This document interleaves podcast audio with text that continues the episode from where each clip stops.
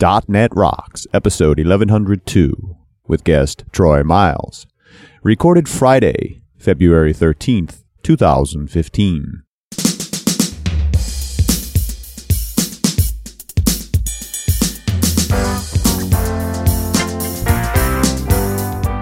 So what are you doing now? Listening to .NET Rocks, that's what. hey, Richard, what's happening? Uh, you know, I'm doing still punking along. It's actually nice and sunny here today. I don't know Ah, what to tell shut up. you. You know, ever since I put in the heated driveway, no snow. Did you really put a heated driveway in? Five years ago. How many times has it been used? Once? Never. Really? Not even once. Yeah, that sort of happened to us with a with the generator. We put in a uh, a propane generator. After all the power outages you had. Yeah, we had so many power outages, and then we go two years without anything. So Right. it's just having it is enough, I guess. Yeah. Ask me what I've been doing. What have you been doing, dude? I picked up a little side job doing an uh, a surround sound audio installation for an exhibit at the Mystic Seaport. Well, that's nice. Yeah, it's on the the Charles W. Morgan. So you're using some of Ethan Winer's blocks and things to make perfect sound? Actually, I'm not treating the room. No, Oh, okay. I'm advising them uh, as to how to do that. But um, what I'm really doing is creating a custom edit that's a 6.1 surround edit Oh, I see. of music in the front speakers and then a wail that sort of whale song that sort of goes around the room. You know, you can sort of hear it moving in a circle around the room. Oh, you'll have fun with that. And uh, I'm writing the player and everything using NAudio and a, a WPF kiosk touchscreen. And uh, it's audio only, it's not video. They, they just want people to sit and listen. Huh. Cool. Yeah, Well, next time I'm out there, I'll have to take a peek in the seaport again and see your work. it's a pretty cool place, and I'm excited about the project. But anyway, let's roll the music for Better Know Framework. Awesome. All right, buddy, what do you got? Um, every once in a while, I see people asking about, you know, what can they do to speed up this or get more performance out of that because, Right. you know, because quad core machines aren't fast enough, apparently. but I did stumble across the ultimate guide to speeding up ReSharper and Visual Studio. Oh, Yep, and that's at JetBrains, and uh, link to it at tinyurl.com slash resharper perf. Resharper perf. okay. And uh, I read through this and I, I took a few of their uh, pieces of advice and damn if it doesn't work. I mean, it, it's just a good checklist to go through if, you know, you're, you're finding ReSharper is a little less reactive than you want it to be. So obviously you're using ReSharper. Yeah, I use it. So many tools in this class, but I think ReSharper is one of them, arguably the most popular of the bunch. Yeah, it's kind of here to stay. Yeah, and uh, definitely when its perf's not there, it's not as much fun to use. Yeah, I think anything like that, IntelliSense or Yeah. you know stuff that just sort of pops up when you do things you want it to react quickly otherwise you're you know mark miller has this great thing that he says in the science of great ui which i believe his pluralsight course is going to be amazing it's coming Yeah. up here soon but anyway which is that you get so many milliseconds before you, your your perception is that you did something versus you told the computer to do something Right. so if it's quick, if it's like 10 milliseconds, boom, you did that by moving your finger uh, or waving your hand or saying something or whatever. You did it. Well, that's a classic example of that is a mouse pointer. So fast you didn't even think about it. Right. You think of the mouse. I clicked on that. I Right. did that. But if you, you know, he, this is the thing he doesn't like about speech recognition. Speech recognition takes a hundred milliseconds or so to come up with an answer. So it, you know, when you say close the window and then the window closes, it's like you're telling the computer to do that. And like you, you, you perceive the computer's thinking about it. Yeah. And then it does what you tell it to do. Like it's it's judging you. Are you worthy of me closing the window? Yeah, right. so so just a little delay makes the difference between your perception of you doing something and the computer doing it. I thought that was fascinating. yeah, So, that's typical Mark, right? That's very insightful. yeah. Ironic that we're talking about the the author of CodeRush While you're talking about ReSharper. while I'm talking I- I about it. ReSharper it. performance. Yeah, it's just the way it goes. oh no. Oh no. Yeah. So who's talking to us, Richard? I grabbed a comment off of show 1093, the one we do with Chris Love, where we're talking about mobile first development. Yeah. And this comment comes from PKL728. which is a great name. I see. we'll call him P. P. So P says, uh, great episode with Chris, as usual. We were having a discussion on the previous episode, and here is my main philosophical issue. For years and years, developers have been trying to find the holy grail of write once, run everywhere. Of course they have. I'm thoroughly convinced that this is not possible. Yeah. In order to achieve it, you make compromises. This is why I gravitate towards Xamarin. They've embraced the fact, although their Forms product is trying to do this as well, hmm. which the jury is still out on, that you can't and shouldn't do that with the UI. Yeah. I'm enjoying portable class libraries to reuse 80 to 90% of my code across all of my native apps and taking care of and effort to create UI experiences for each mobile platform that are appropriate. It's as close as I see us getting in a long, long time. Yeah. I don't know, I can't argue with that. You know, There's lots of merit to that, and and a great reminder that you know, in the end, Xamarin's building a native product. But I would also argue we have always made compromises. If we weren't making compromises, we'd still be programming in machine code. thing I love about Xamarin is they they have a goal in mind and they're getting there slowly, and they're they're fully aware that you know it's not a wave the magic wand thing. I mean, you have to actually know your stuff to use Xamarin. Yes. Yeah. So, but you know they they do want to get there, but they fully acknowledge they're not there yet. And there's yeah, the, and the there shifts to boot. Yeah. Sure. So P, thanks so much for your comment. .NET Rocks mug is on its way to you. And if you'd like a .NET Rocks mug, write a comment on the website at .NETRocks.com or in any of our mobile apps. We've got them for Windows 8, iOS, Windows Phone 7 and 8, and Android. And that brings us to our guest today. Troy Miles is a Southern California based software developer. He began writing games for the Apple II, Commodore 64, and IBM PC in assembly language over 30 years ago. After burning out on games, he switched to creating Windows application software in C and C. And now he develops apps for both web, mobile web, and mobile devices in C Sharp, Objective C, Java, and JavaScript. He's also a big fan of jQuery, jQuery Mobile, and PhoneGap. But his passion since 2007 has been mobile and mobile web development. In 2011, he joined the mobile development team at Kelley Blue Book. I was just on that website. Hmm. Awesome. His small team is responsible for the KBB.com application for iPhone, Android, and Windows Phone 7 and the mobile versions of KBB.com. Troy also spends time talking to developer groups and maintaining his blog, The Rockin' Coder. Welcome, Troy. Good afternoon. All right, you got me interested. The Rockin' Coder on .NET Rocks. You uh, you rock, do you? I I almost generally always program listening to rock and roll, funk, um, headphones on, head down, just coding away into the night. Awesome, man after my own heart. and you've been at it a long time. I mean, wow, assembly language and Apple II. Yes. That's pretty much Ah. where it started. Indexed indirect addressing. Oh my God, how do you remember Wow, that? he- he's pulling out some 6502 for us. Yeah. That is that is still haunts my nightmares. Wow. Oh, not at all. It was a beautiful assembly language. Very small, very s- actually you could get quite a bit of performance out of very limited machines. When I have to write to memory to tell it where to write to memory, really? Wow. We're it's old school day here at .NET Rocks. Don't even get me started. Well, the best fun of 6502 though was that you could also write self-modifying code. Yeah. which used to just drive people crazy that had to port games that I wrote. Well, you know, when you have pointers, all bets are off, man. You can do whatever the heck you want if you can do it without crashing. I mean, isn't that kind of back with Roslyn now too? Where I have access to the code tree, I could literally make direct manipulation of the code tree and then execute against it. Yes, but you could do it with a straitjacket on, so you will not bite yourself. I'm pretty sure Roslyn will kill you if it wants to. I, maybe you could kill yourself with Roslyn. I imagine, yes. Yeah, I imagine you Microsoft, it's your foot. Yeah, I suppose so. All right, we uh, we want to talk to you about the uh, Ionic framework, and uh, this is um, a, a mobile platform. Tell us about it. Give us the elevator pitch. Well, I, I guess uh, the elevator pitch would be: What if you took uh, AngularJS and uh, Cordova PhoneGap, and you had a love? They had a love child. What would that love child be like? It would be Ionic.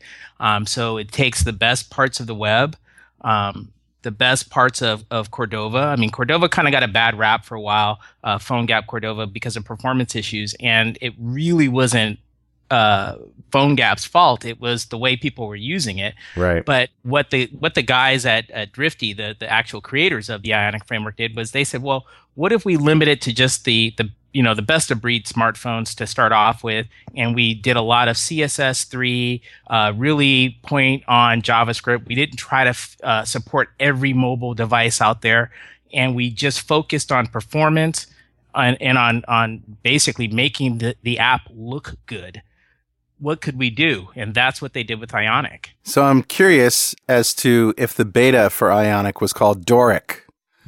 Or no one's going to get that except for people that took music. nice. yeah, or Greek architecture. Yeah, Greek architecture is where I was going to go. Yeah. so tell us how you use this. How does this fit in? Are there big services out there? Or is this something that just runs on your desktop? What's the story there? Well, the story is so it's the idea is that you can create uh, apps for both uh, iOS and uh, Android, um, iOS 6.0 and up, Android 4.0 and up, um, and they they look like native, even though they're written with web dev tools. So it's there's you're not worrying about Objective C or Swift. You're not worrying about Java. You're doing good old friendly JavaScript, the language everybody loves. Everybody loves JavaScript. and JavaScript loves you back. And the guys at Drifty, they're actually developing some services to go along with everything, like more build services. They're creating a lot of uh, infrastructure uh, within the command line um, to support lots of things. Like they recently added a resource uh, command, which is is is a wonder. It basically goes out, and if you give it a really large image, it will generate all of your icons and all your splash pages, you know, based on uh, not just a, an image, but two images. It'll generate it for both iOS and for Android, which even for the native development, it's a pain because there's so many different device sizes now. Huh. Um, yeah. so they're they're developing lots and lots of services, and you know, for me, it's it's a godsend because as a mobile developer, you know, generally speaking, and in all regards to Windows Phone, I actually think Windows Phone is a beautiful operating system. Me too. It's just what are people using out there, Right. and you know, like ninety something percent of the market is either iOS or Android. Yep. It's a shame too, because I have all three. I've used them all extensively, and I like my Windows Phone the best. I just wish there were apps for it. Yeah, well, I know with my Windows Phone because I actually have all three and I switch around a lot. Um, but the thing I always liked about it is just being able to, to touch on the home screen real quick and get like updates of what's going on. And you know, it's, Yeah. I thought that was like the the most amazing thing that you could just see, you know, the most important stuff really really quickly. But um, Yeah. back to Ionic. Um, the pain point of mobile development's always been okay. You you do this really beautiful app in native code, and of course the customer or your company or whoever wants it in the other operating system as well. So nothing that you did helps you at all. You know, you might be able to use some of the graphics, but you know, the languages are different. The almost everything about the implementation's different. Um, so you have to start all over again, Mhm. or you have two teams developing in parallel, and the it's both tedious and expensive you know and there's lots and lots of smaller businesses out there both small and medium sized businesses. There's lots of people out there that have startups that have these great ideas that you know for a, a new kind of mobile app or social media thing or whatever. And it's the big sticking point now is that it's really expensive to develop anything in mobile. So we've gone down the road of, you know, native versus hybrid many times on this show and have spent a lot of hours talking about it and thinking about it. What I think our listeners want to know is how does Ionic compare to the things that they do know? You know, the Kendo UI, the Telerik platform, Cordova, PhoneGap, all of those things. Uh, you mentioned that it's it's sort of like if you took PhoneGap and Angular and put them together.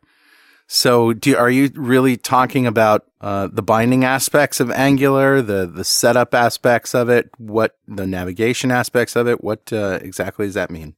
Right. So within Ionic, it is built on top of Angular. So it's a, a derivative of Angular. It's using all Huh. of Angular's uh, framework underneath it. So it gives you that testability that and that framework that JavaScript is so sorely lacking. Yeah, JavaScript by itself, if you generally speaking, what most developers do is try to create something like Angular. you know, some kind right. of a way if they're on a team that the team can actually work together. And the problem is you're both trying to develop an application to, you know, and trying to develop a framework at the same time. Hmm. And so you kind of do a half job of, of both things. You know, whereas if you just use Angular, you've already got the framework part covered and it you know there's documentation there's everything else and it really speeds up the development and it gives you a way that if you actually follow the best practices of angular you can make your javascript testable and i mean it is, mm-hmm. Should be criminal at this point if you're writing javascript that's going into production and you're not testing it well they always told us that you could use your favorite toolkits with PhoneGap or Cordova or the Telerik platform such as Angular or Knockout or anything else that you wanted to? What's the difference between trying to to you know roll your own with it versus uh, Ionic? Okay, so I, I, would probably say at that point, it's the, the question is, you know, really what is it that is is your sweet spot of what you want to do? Right. You know, yes, indeed, you can. I've actually spent a lot of time, you know, using a Backbone combined with either jQuery mobile or just my own UI stuff. Um, plus, there's another really nice uh, mobile web platform called Chocolate Chip UI, which is just mm-hmm. UI, um, which gives you really nice, uh, close to native look um, about everything that I used a lot with phone with uh, Backbone as well. But the problem, you know, that I always say is that you know my job as a developer for KBB for you know when I'm teaching classes and stuff is to do as to to develop the product as quickly as I can because it's it's you know it makes the company more money if the development is done either on time or early and we we we nail everything down so I should spend as little of my time as possible doing what I call plumbing code. Um, right. Getting that infrastructure right, getting all this other stuff right, because you know at the end of the day, you can write the the most beautiful MVC JavaScript framework ever. Mm-hmm. You know, mm-hmm. it could blow Angular away. It could be better than Ember or better than Backbone, but nobody in the management's going to be impressed. Sure. None of your customers are going to be impressed. Sure. Because what they want is they they want that new map feature. They want that new location feature. They want this other feature, you know, into the application. Um, and you know, we're in a, a, essentially in a in a software arms race, um, all of us, and it, it's it's a it's both a it, it's it's very competitive and it's also very beautiful because it keeps us all on our toes. You know, we don't have the luxury of a carpenter who learns how to use a bunch of tools and he could build any house, you know, for, you know, the next 50, 60 years. Um, whereas we have to constantly learn new things. Right. So it sounds like it's a great abstraction on top of all of these things that takes a lot of the grunt work out of uh, development. And especially in JavaScript, that's always welcome. Uh, is it is it usable for um, just plain old websites as well? Does it is it just as good at uh, developing websites with, with Angular SPA sites, perhaps that uh, that you might otherwise do manually? Um, it, it it it for the most part, your site will work, but it is something that the Angular team doesn't recommend. And the main reason is is because Angular is really, really WebKit specific yeah. at this point. So it's doing a lot of stuff in there. Um, very specifically to address WebKit based browsers so that it can squeeze every bit of performance that it can get out of there. Mm. Um, and I, you know, I actually have done it. I've actually deployed sort of a test app. Uh, we did uh, we do SoCal Code Camp here like two or three times a year. This year it's going to be three. In fact, we've got one coming up next month. Mm-hmm. Um, and so I deployed uh, an app there, which is the uh, scheduling kind of app for Code Camp back in November. And everybody that was on uh, iOS and Android thought, wow, that's a great site. And everybody on Windows that wasn't on the latest Windows phone was like, uh, if they were on 8.1, they saw a beautiful site. If they were right. on 8.0 or 7, they were like, uh, it, it doesn't work. yeah. Well, this is the problem we always run into, right? Is that they, all the browsers are a little bit different, and actually getting it to work on everything is tough. It's the same compatibility problem you have. Well, maybe not the same, but a comparable to the native problem. Yeah, absolutely. Um, and you know that's pretty much why they've made the decision, you know, not to try to support everything. Right. Um, I I know that when people were, you know, and pr- people still are uh, developing PhoneGap apps using jQuery mobile, that's the number one thing people complain about is the performance. That yes, the app works. Yes, the app is rock solid. Yes, it works on iOS and Android, on Windows Phone, on this, but it's a little sluggish. It doesn't Yeah. quite look right. Everybody, when they look at it, they know that it's not a, a Windows Phone app. It's not a you know Android app because it the you know the it doesn't quite look right. Well, and that's and and it's not as responsive, and that's that was what I was talking about in the you know before we started the show. That just a uh, hundred milliseconds or or two hundred milliseconds is all it takes, but you know between the perception of I did that and the phone did that, and that that I told it to do.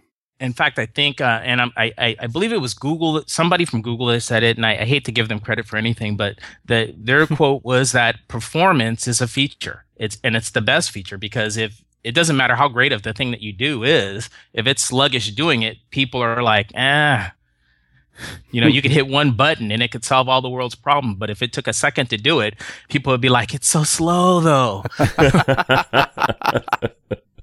It's just not good enough. Yeah, there's a Louis C.K. bit in there somewhere. yeah Everything is awesome and nobody's happy. Oh happy. my God. Yes. He's, that's one of my favorite comedians. Yeah, Yeah, he's it's Especially great. he brilliant talks piece. about the airplanes. right? Yeah, the Wi-Fi goes down after ten minutes. This is bullshit. And then what happened? Did you fly through the sky miraculously? Yeah, yeah, yeah. Yeah, and what was the other one that he said that he talked about that, you know, you're in a you're in a chair in the sky That's right. at 600 Yeah. miles an hour. we should all just go. Oh my god, this is amazing.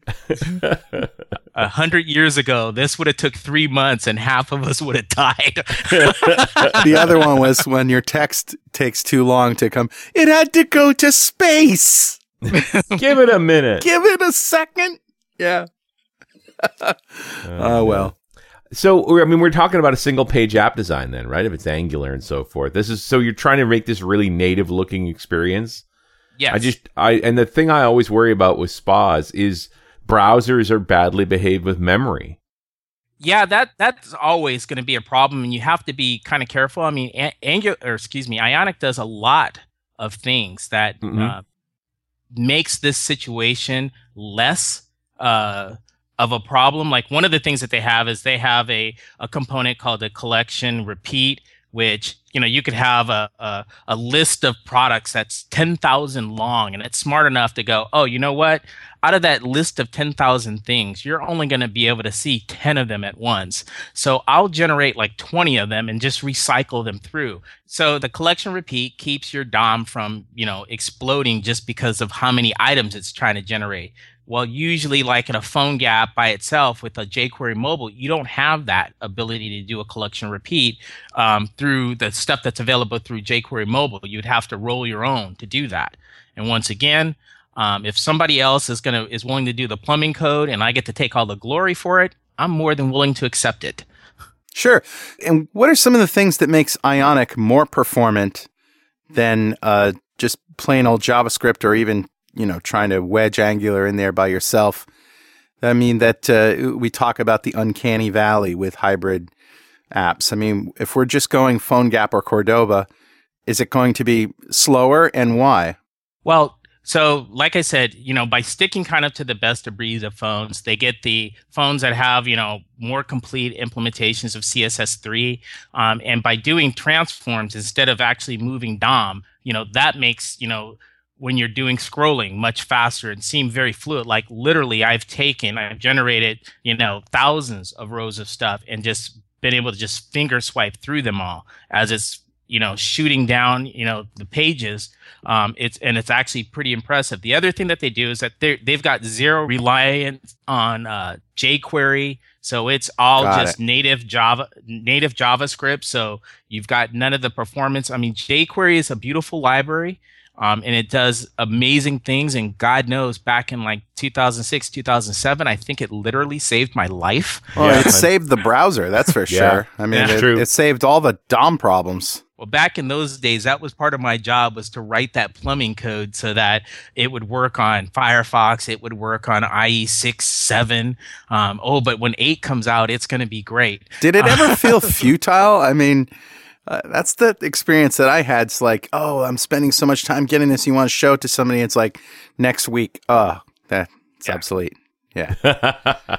That's that's exactly how th- those days feel. But one of the things jQuery was not meant for was performance. Yeah. It was it's it's it tries to be as fast as it can across a wide collection of browsers, but it's not, you know, it's the difference between jQuery or a jQuery mobile and an Ionic is that, you know, one's trying to be every man's car. It's it's a Volkswagen, it's a Ford. Yeah. Whereas the other one wants to be a really fast, reliable race car. So it's using the best engine, the best fuel. Um, it's giving you everything you need so that you can make this really sweet, very fast application. And I've uh, just recently, um, right now, it's getting ready to go into beta test. I've been working on an app called Hinter. Um, this isn't for uh, KBB, but this is something that I'm doing on the side. And Hinter, no one guesses that it is a hybrid app at Yeah. all.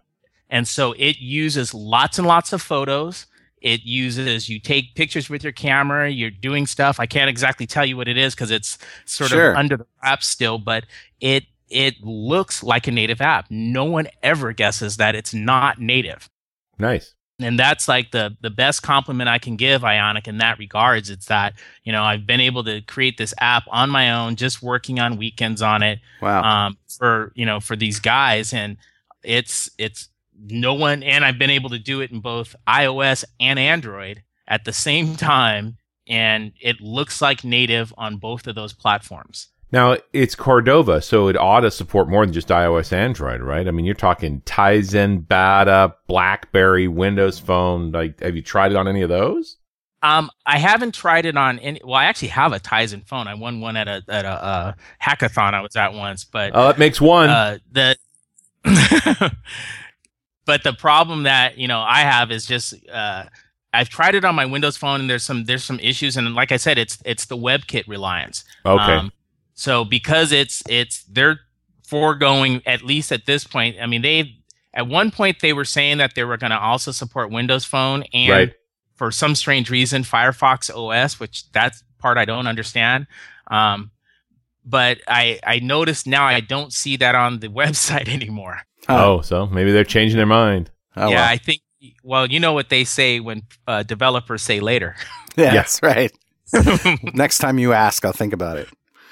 Hey, Richard, Yeah, buddy. you know what time it is? Ah, it must be that happy time again. Yeah, time to discuss the difference between what is coincidental and ionic. Oh no. Do you get it? Yeah. Okay, good. That's just wasn't funny. yeah, I got yes, it. I understand. Yeah, I no, I'm not impressed. There's a consonant missing, people. Yes. All right.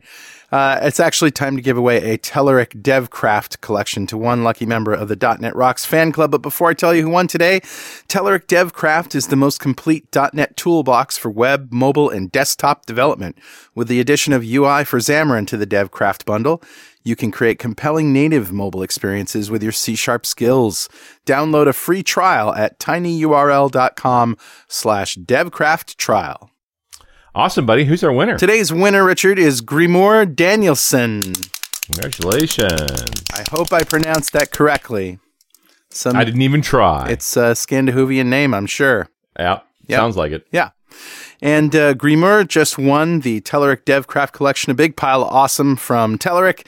And if you don't know what we're talking about here, go to .netrocks.com, click on the big Get Free Stuff button, answer a few questions, and join the .NET Rocks fan club. We have thousands of members all over the world, and every show we like to give away stuff from our sponsors. And every December, we're giving away $5,000 worth of technology to one lucky member of that fan club, but you have to join to win.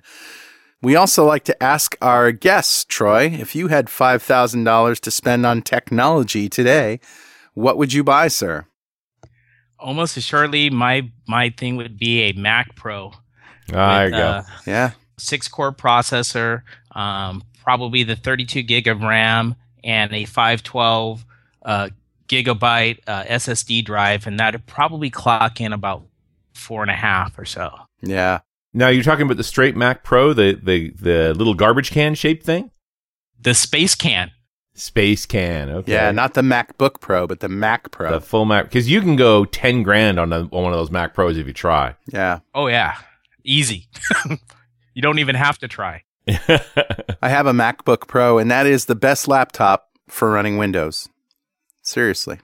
It's funny. Yeah. That's actually very interesting because that's what I run Windows on as well. Yeah. And in fact, I, uh, quite a few developers I know have switched over since they saw me doing it at talks. Yeah.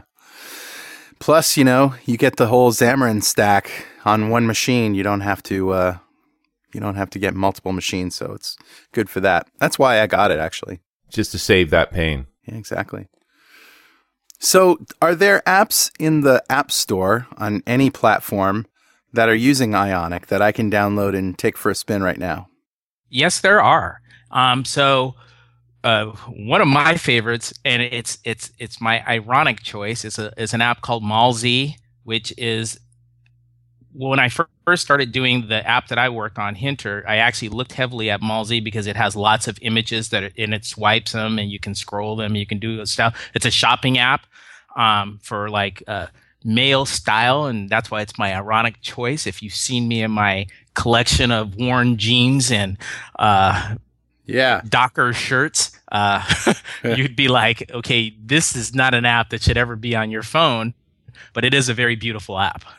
Um, and probably the one that I would recommend highly to anybody that feels like you know it's a it's a paid app, but it's amazing. It's called Sworkit, um, S W O R K I T, and it's an app that was done by a developer that was he was a pretty uh, novice developer. It's a, one of those exercise apps that you know gives you a bunch of uh, workouts to do and it changes them up so that you keep interest and you work your different sections. But it was actually the featured app in health on the iOS store. So wow. It was good enough that people from Apple looked at it, loved it, and made it their featured app. And I think it's been downloaded over 3 million times. Wow, indeed. yeah, between iOS and Android, over 3 million times. And it is a paid app. So um, that is very impressive. Nice. I just installed Mallzee and I'm signing in right now. We will have you sharp dressed in no time. yeah. Anybody who mines my data is going to be very confused right now. but yeah, so there there are quite a few. There's also another one called Keychain, which is uh, I would describe as a Uber for trucks. Truckers don't like to drive around empty, so they deliver a load to one place. They want to see if they can find another one. They go on Keychain. They say, "Hey, here's where I'm at. You know, here's kind of where I want to go. Is there a load that I can pick up somewhere along the line that you know I can I can make some money off of this trip?" And that's what Keychain Logistics does. And it was an app that was actually done initially in PhoneGap by itself. Um, Ionic came out, you know, and it's Ionic is still in beta but it's been like in a stable beta for six or seven months now. Wow. And so Keychain saw it, said, you know what, let's use this instead of just raw naked PhoneGap. And mm-hmm. they were able to port everything over in just a few months and actually put it into the stores. All right. Well, I'm running this on an iPhone 6 Plus, and I can't tell the difference between this and a native app. Hmm. No, it's quite responsive and very, very cool. Just be beware of the skinny jeans. yeah, that won't be a problem. Yeah, not worried about that.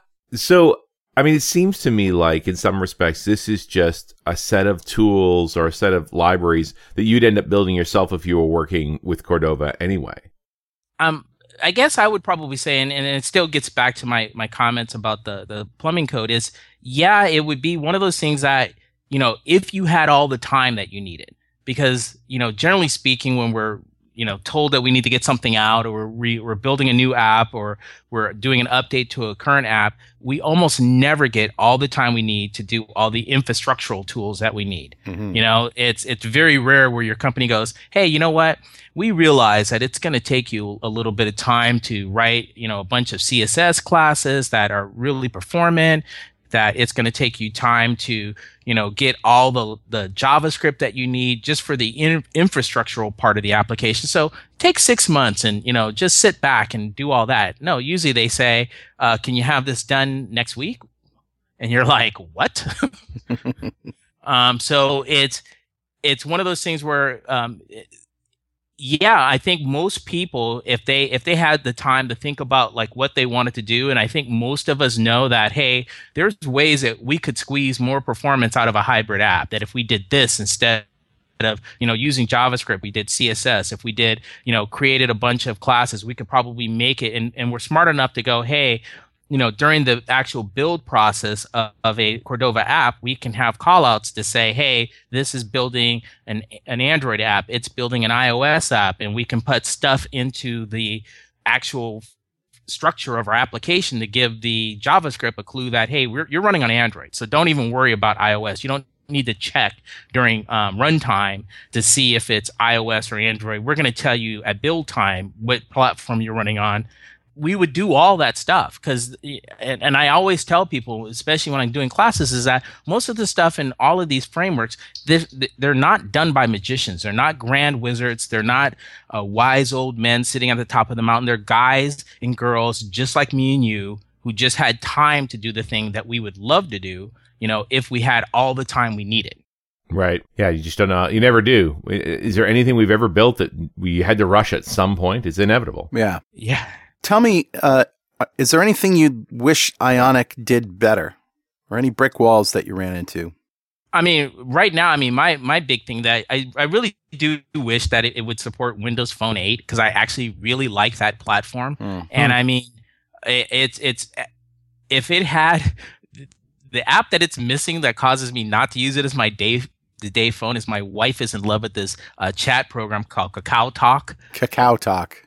Yes, it's it's Korean and so is she. Oh, okay. And and it's a free chat app and so she refuses to switch and so I have to use it and it's only on iOS and Android. It's not on Windows Phone. Mm. So even though I have a Windows Phone and I can switch and my phone is set up so I can swap the SIM cards out between the, you know, all three of them, I can't really use it because if she sends me a text message, it's going to be like, well, why didn't you respond? right. Yeah. I guess the other thing, and and uh, with me and Ionic is I, I wish that they would you know hurry up and get to 1.0. I, I know that they're working as hard as they can, and they've got you know they're a small group of guys up in uh, Wisconsin um, doing this but it's it's kind of like okay it's been over a year now and it's been stable for, you know the whole I've been using it since last May and it's been stable all the way through. Um, it's hard to believe that they're they don't consider themselves 1.0 yet, but yeah. it's like uh, release candidate one four or 14 right now. So hopefully they're gonna you know because sometimes when you talk to people and you say well it's a beta, they beta means ooh B is for bad, right? so don't use it yet. Yeah. Yeah, but Google sort of changed the meaning of beta. I was just going to say, Richard, Gmail's still in beta, isn't it? I think you're right. I like think it forever actually beta. came out, didn't it? Well, you know, that's the point, though, is that sometimes beta can be a good thing because it means that, hey, you know, if something breaks, uh, you know, it's beta. Yeah. it's good for people who are, you know, good for Ionic, good for Google, but it's kind of an out, really. It is an out, yeah. It's funny. What other features did we talk about here? So has it got its own set of controls? So it has a uh, two kinds of uh, what they call components.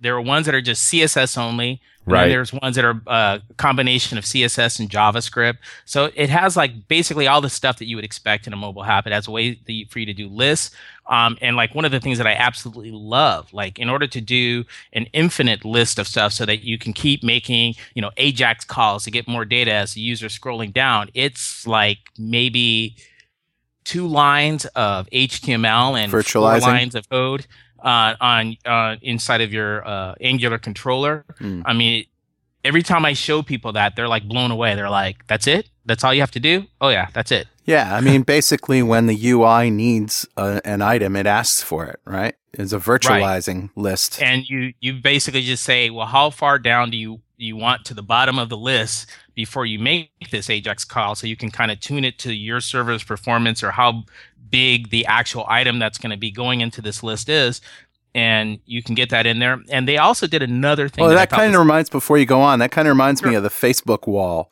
You know, it's just the infinite list. It can yes. go farther down than you're willing to scroll.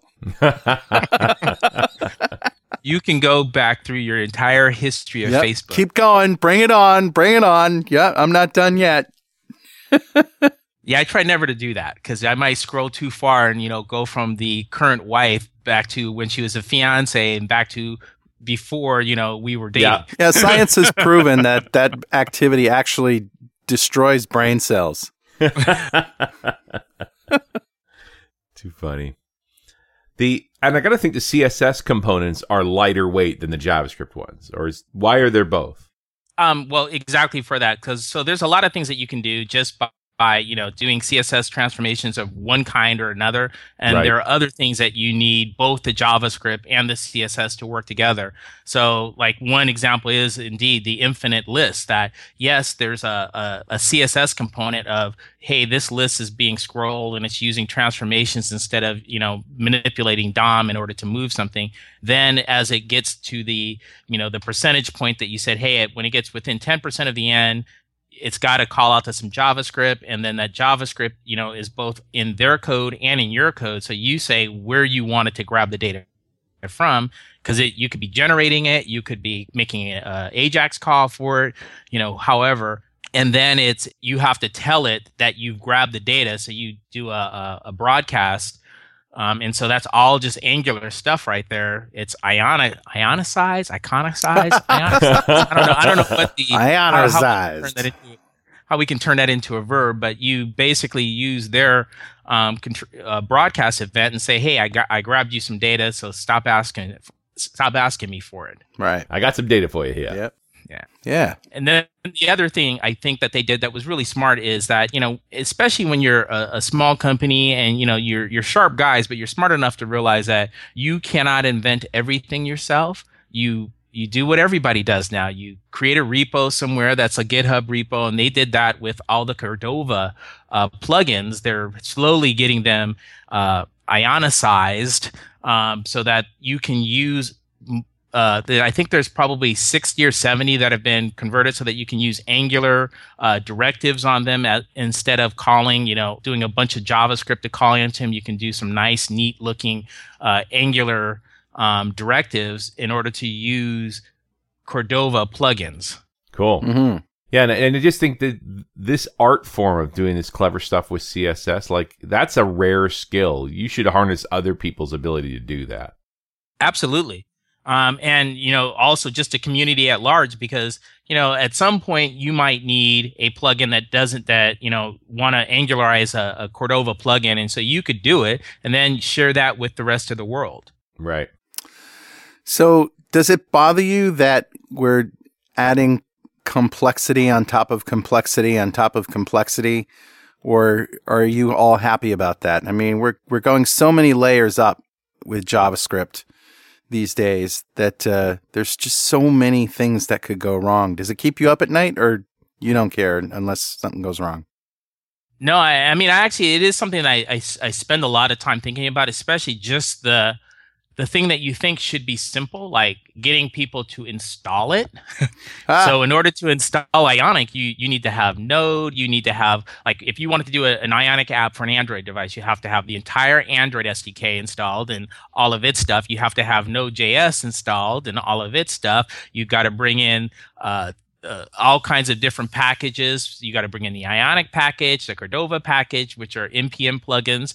Um, you also have to bring in some of the other tools like uh, gulp and you know so there's a bunch of stuff so you tell somebody that you know they they know javascript and they want to get into ionic and they they're like you know well how do i get started and you're like okay here's this gigantic list of things that you need to install yeah and and you know most of them are like oh wow you know and it makes you really appreciate like something like visual studios or Xcode where all you need to install is just here's an installation app. You double click it and it does the rest. Yeah. Uh, here's another question from uh, Joel Hewlin. How they handle multi-platform and targeting 64-bit processors to satisfy Apple's new requirements? The 64-bit uh, question has actually been answered by uh, Cordova. So that's Cordova's side of things. It, it's now, I think they just like maybe a week ago, two weeks ago, released the code on their side to handle uh, the 64 bit applications. And what he's referring to is that Apple now says that if you release any new apps, they have to be able to run to target 64 bits directly. You can't just keep, you know, that's Apple's way of forcing everybody forward. Um, but yeah, it, that's so that's been handled by Cordova. It's not a problem that's actually within Ionic's domain. Getting back to how do you handle the complexity on complexity on complexity? Yeah. Well, that's good to know. Yeah, and, and once again, it's sort of a feature of having these abstractions is you don't want to think about 64-bit. Yeah, Right. absolutely. I agree with that because from a point of view of my code and what's going on in my code, unless I was doing something where I don't know, well, JavaScript has the worst math engine in, in, in all of creation. So Mm. the idea of trying to do 64-bit math on JavaScript, nobody's going to believe that. No. How about 32 bit math? I'd be happy with that. no, the only reason you want 64-bit is you've got a graphical object bigger than four gigs on your phone. phone. Your phone. What's wrong with you? Stop that. Stop that. No, it's not infinite zoom. That's not supported on your phone. Oh man, not that I'm bitter or anything. Yeah. There's nothing else to do in 64-bit. It doesn't matter. It's about memory addressing. Troy, uh, are you going to be any speaking at any conferences or talking uh, or uh, going to be at any code camps or anything like that anytime soon? Oh my God, I feel like a rock star because I'm on tour constantly, it seems. Um, I, I just came from San Francisco to, what, a week and a half ago, where I was at the Mobile Dev Con. Um, coming up in March 7th and 8th, which is a weekend, there is the free SoCal Code Camp, which is being held at the beautiful campus of Cal State Fullerton. Mm-hmm. Um, so if you're in the SoCal area and you want some free knowledge, and not to mention just to hang out with other geeks, um, that is the place for you to be. And do not miss the geek dinner. I will be in rare form when I've had a drink or two. Free knowledge and free pizza. then, uh, uh, what March uh, 14th, and I'm going to be doing a small talk at the on the campus of ITT Tech in Torrance, California, on Angular JS directives, how to customize them, you know, make them your own because they're probably the coolest feature of Angular that a lot of times developers don't bother to write their own because they think it's too hard and it's it's actually pretty easy. Um, I'm going to do a two day boot camp on AngularJS March 28th and 29th. And then finally in April 14th, I'll be down in my old stomping grounds of San Diego, California at Mobile Dev and Test, where I'll be giving a tutorial on uh, Ionic and one on PhoneGap. Wow, that's great. I guess that is a loaded question, huh? Well, that's Like I said, I, I, I'm on tour. yeah, fantastic. Although I promised my wife that I was going to slow down a little bit since we just bought a house, and she wants me to do uh like uh Be a fix-it normal person. things. Yeah. House things. Yeah. Yes, Welcome to house repairs. Take hammer, fix. absolutely. I'm you are male and you now that own a stuff. I house. just- You you must know how to do roofing. this is how I do roofing. Uh, get on the phone and I call the roofing guy, and the roofing guy comes over and does. That's what. That's it. Hey Troy, it's been a pleasure talking to you. absolutely. I mean, thanks for having me on. And I've like I said, I've always been a big fan of your show, and and I this was a blast. Well, great. Now we're big fans of you, so keep it up and keep in touch. Alrighty, thank you very much. And we'll see you next time on .NET Rocks.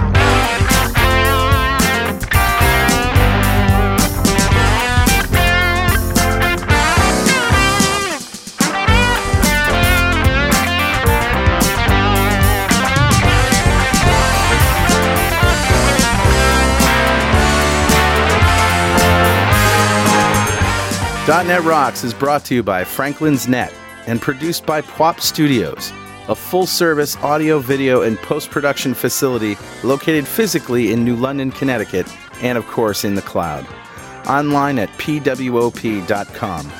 Visit our website at dotnetrocks.com for RSS feeds, downloads, mobile apps, comments, and access to the full archives going back to show number one, recorded in September 2002.